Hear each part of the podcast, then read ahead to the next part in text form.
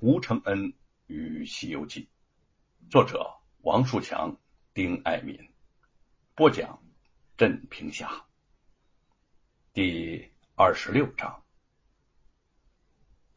侯园的地点没有另挑他处，就选在了吴家的后院。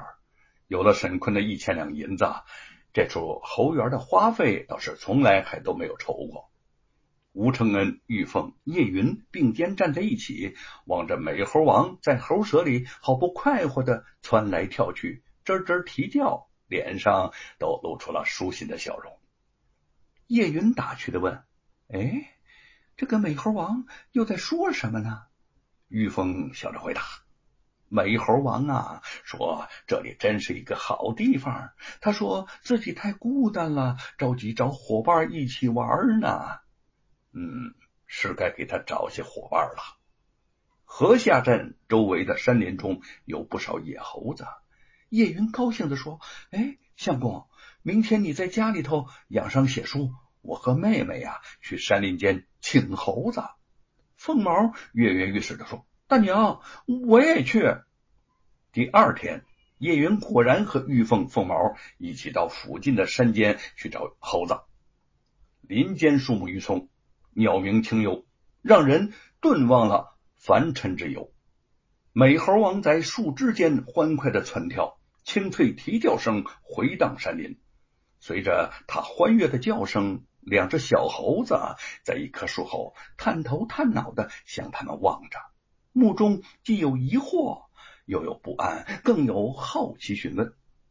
凤毛。对着那两只小猴子招着手说：“小猴啊，来吧，来呀，到我家去吧，我家呀可好玩了。”他热情洋溢，满心欢喜的想上前去抱那两只小猴子，那个小猴子却吓了一跳，慌乱的窜上了树。凤毛失望的撅起了嘴，美猴王跳了过来。安慰的对他叫了两声，又对那两只猴子吱吱吱讲个不休。同类果然比较容易通沟通。美猴王这么一通的宣传，那两只小猴子便慢慢的跳到了凤毛的身边。叶云打开竹篓，他们也并不抗拒，只是从竹篓的上方露出四只咕噜噜乱转的眼睛，好奇的打量着凤毛。凤毛高兴的大喊起来了：“我们请到猴子喽，请到猴子喽！”三个人高高兴兴的又向深山里走去。每见到猴子，都有美猴王上去做先行官。猴言猴语一番，有愿意跟他们回来的，便装入竹篓；想要继续修具山林的，也不勉强。就这么着，转了好几天。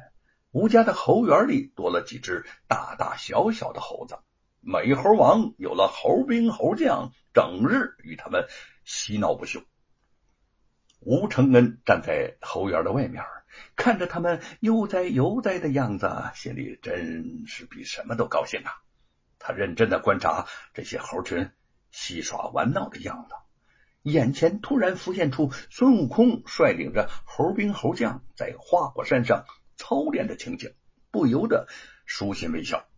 忽然转身提笔就写下：“平生未做官，铺满黄金路。”写完之后，他又想了想，又写下：“平生不肯受人怜，喜笑悲歌气傲然。”叶云提醒他，每天写完之后，一定要把书稿藏好。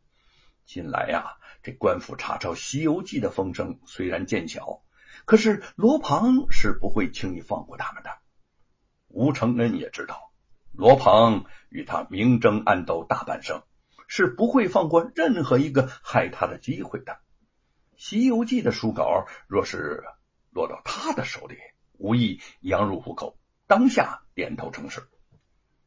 过了一段时间，侯元添丁进口。又有四只小猴子降生了，生动可爱的出生猴让凤毛守在猴舍就舍不得出来。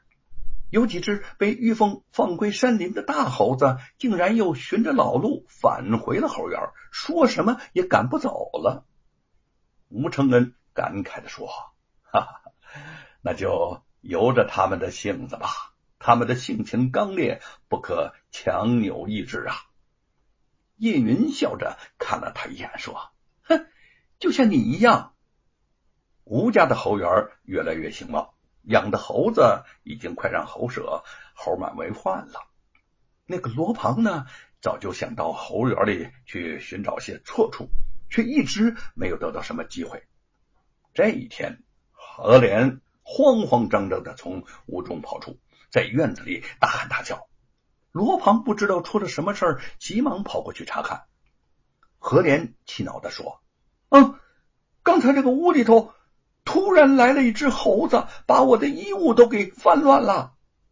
话音刚落，一只大猴子配着何莲的一件花上衣从窗子里头窜了出来，摇头晃脑的蹦跳着就走了。罗庞盯着那只猴子，眨了眨独眼儿，突然高兴起来。哎 哎，好啊，他不是。